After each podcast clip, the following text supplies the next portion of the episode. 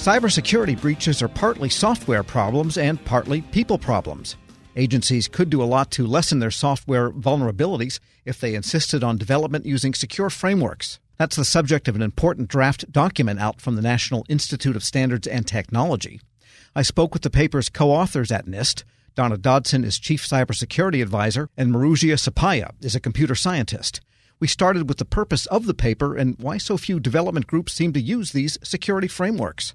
Been studying this problem uh, for a bit, Murugiah and I have, and been thinking about the opportunities to really make uh, security an important pillar in the software development process, as have other organizations been thinking about this for, for some time. So we developed a white paper that provides recommendations on a core set of high level secure software development practices called a software a secure software development framework to be added to the software development lifecycle implementation. Murugiah, do you want to talk a little bit about why we did this? Yeah, so uh, traditionally, um, folks have looked at software development and, engineering practices, um, focusing mainly on the functional capability, resiliency, and safety. Um, we believe that there's a fourth pillar, as Donna mentioned, which is security that folks should also take into consideration. Um, the the reason behind this is the the threat landscape is continuously evolving and attackers are actively discovering exploiting software weaknesses to compromise the services application system to to gain access to the organization data. Sure. So as a result of that, it's critical that software development should be integrated um, as a core practices to uh, to the uh, software development lifecycle. And Murugiah, when people say they want to bake software security in rather than add it later, is this what they mean, basically? Yes. So you you you definitely need to take security into consideration. You know, as you're developing the software, and you don't do it after the software has been produced. So this gets translated into integrating this, the, these practices throughout the software development lifecycle so that uh, you can in, provide a secure tool chain to support the pipeline for developing software so that it becomes second nature to the to the developer to have these best practices uh, integrated in their pipeline. And in layman's terms, that is, people that might be program managers that worry about this but don't have direct control over the development itself or are not programmers. How do you describe these frameworks? and what do they do that that uh, software developers don't ordinarily do right now? Especially given the fact that, as you say, the threats are always changing, and you want the software to be able to keep up. Yeah, so I I think it depends on the organization current posture, uh, level of maturity, and practices. Uh, I believe that there's a few things that are valuable to have in place if an organization is developing application services that they're providing to, to the general public. Um, so if we start with the notion that um, software vulnerabilities will be discovered and they will be exploited by attackers out there in the wild, so organizations should at least have a um, a playbook in place to respond to vulnerabilities that are reported by uh, by these uh, attackers. In particular, for example, uh, the organization should have a product incident response team that's ready to triage and confirm that the reported vulnerabilities are real. Uh, the team should be prepared to analyze the root cause and develop a remediation plan to fix all of the vulnerabilities within their software pipeline.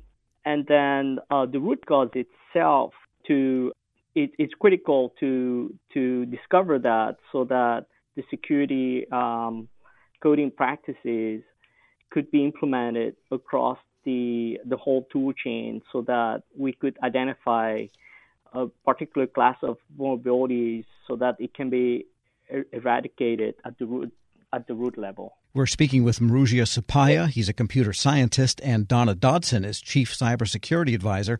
at the National Institute of Standards and Technology. And Donna, it sounds like this is most this is not just a development issue, but a life cycle and program management issue as you deploy software. That is correct. And in addition, so the practices that Murugiah described are really essential as that fourth pillar of building in security into the software development lifecycle. Um, it, this paper um, also provides a tool to understand your security requirements, and that's both from the developer side as well as the consumers who are using or procuring that software and that capability, it provides the opportunity for them to have a conversation on why this software was developed with these security notions, what evidence is available to take a look at for, for both parties during the testing process. It also provides an opportunity to build automated security tools into the tool chains used by developers to help and make it easier for them as they add security as a, a pillar to the work they are doing. It provides um, security from from the beginning from the beginning of that life cycle. It provides an opportunity to verify those requirements are met when the code is released and to be able to update the code and continue to maintain that important security posture.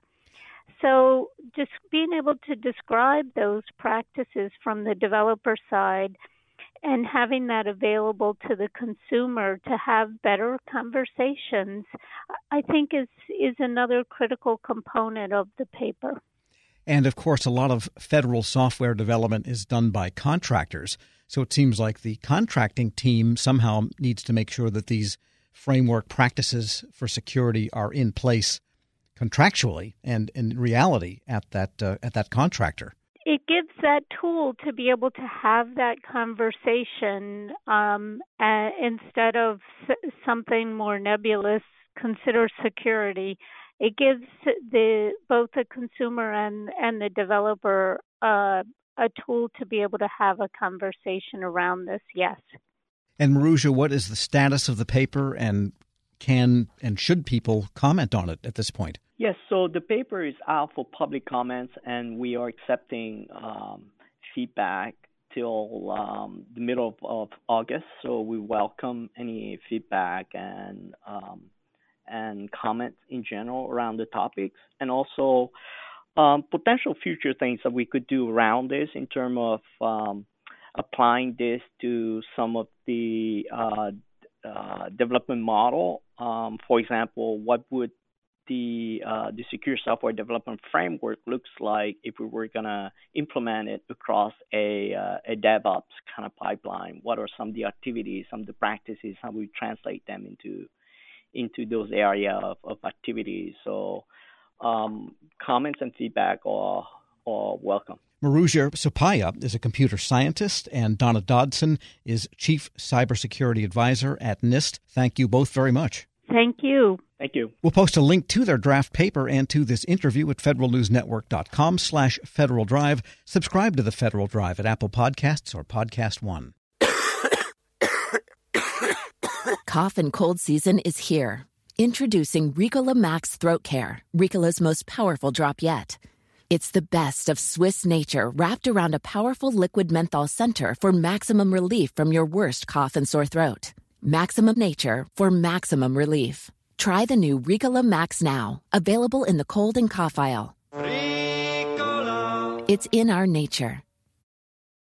Winter season is here, and Discount Tire wants you to stay safe on the road. Get 30% shorter average wait time when you buy and book online at discounttire.com. Discount Tire. Let's get you taken care of. Let's get you